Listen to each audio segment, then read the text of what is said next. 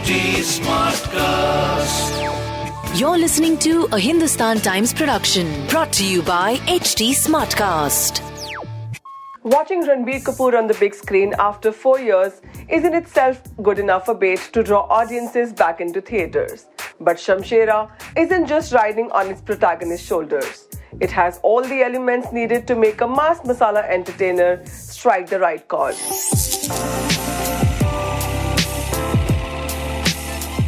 Riding a horse amid a sandstorm, holding an axe with his face covered, enters Shamshera, who we are told is Karam se dakayat, dharam se azad.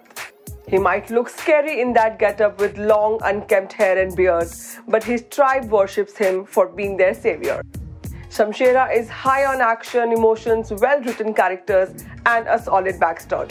Mounted on a large scale, like most period films, Shamshera does boast of massive sets and structures, but nothing takes away from the depth of the characters and somewhat believable storyline.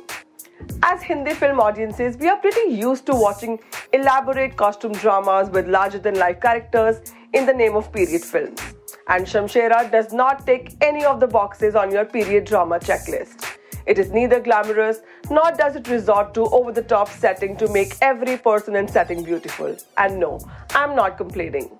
In what comes as a breather and a refreshing change from stereotypical period dramas, director Karan Malhotra, Shamshera creates a dark and dense world and takes on the caste bias prevalent during the British rule in the 80s 70s. A warrior lower caste tribe called Khamirans, led by Shamshera, played by Ranbir Kapoor, is imprisoned in a fictitious city of Kaza. They are enslaved and tortured by a ruthless general, Shuddh Singh, played by Sanjay Dutt, who looks down upon them and tells a British officer, Janwar hai gan to machayega hi. After a lot of humiliation and physical assault, the tribe loses their leader in his quest to free his people, and that is where a fresh chapter starts. 25 years later, we are introduced to Balli, Shamshera's son, also played by Ranbir Kapoor, who looks exactly like his father. You must be living under a rock if you still did not know that Ranbir Kapoor has a dual role in the film. Balli is unlike his mostly serious father. He likes to dance, sing, wants to join the security forces working for the British, and is still oblivious to the truth behind his father's painful death. And when he finally learns about how his tribe has suffered, he takes over Shamshera's mantle and begins a new fight for the freedom of his people and their self respect, and also to avenge his father's death. While the first half has some light moments with Balli showing his antics, the second half picks pace right from the word go. There is no breathing space to make out the why and how, and it's just Ranbir Kapoor taking on the bad guys in some intricately choreographed action sequences. It's not always a safe bet to make a good looking hero turn into this ferocious action hero, but Ranbir gets into the skin of the character with so much ease and owns it making it look so believable on screen.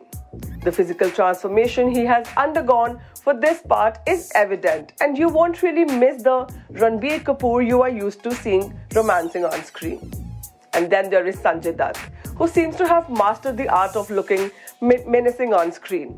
Each time Sanjay comes on the screen, there is an airy music that's played in the background, and he makes you hate him for everything he does is quite a physically taxing character, and given that Sanjay shot for Shamshera while battling cancer, I was amazed to see the force he has put in some of the action scenes or where he yells his lungs out in anger. However, I wish makers had thought of a better look for his character and not made him look like a villain from the 80s. We are quite done with that. Being a period drama, Shamshera is visually appealing, though I felt in some scenes the VFX could have been less clumsy. Neelesh Misra and Khila story is engaging and entertainment at the same time.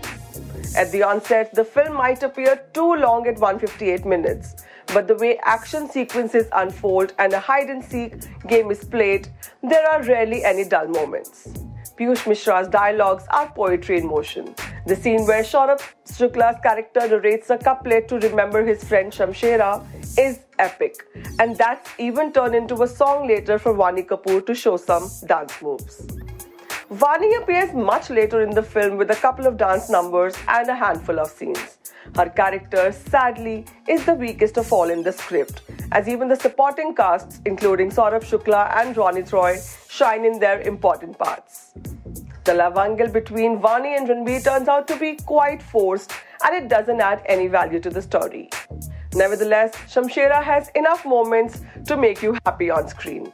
And Ranbir Kapoor totally justifies his new avatar, makes it all worth the wait. Watch it if you really enjoy period dramas and, of course, for Ranbir Kapoor. This is me signing off for now. If this review was helpful, please like, share, and subscribe. This was a Hindustan Times production brought to you by HT Smartcast. HT Smartcast.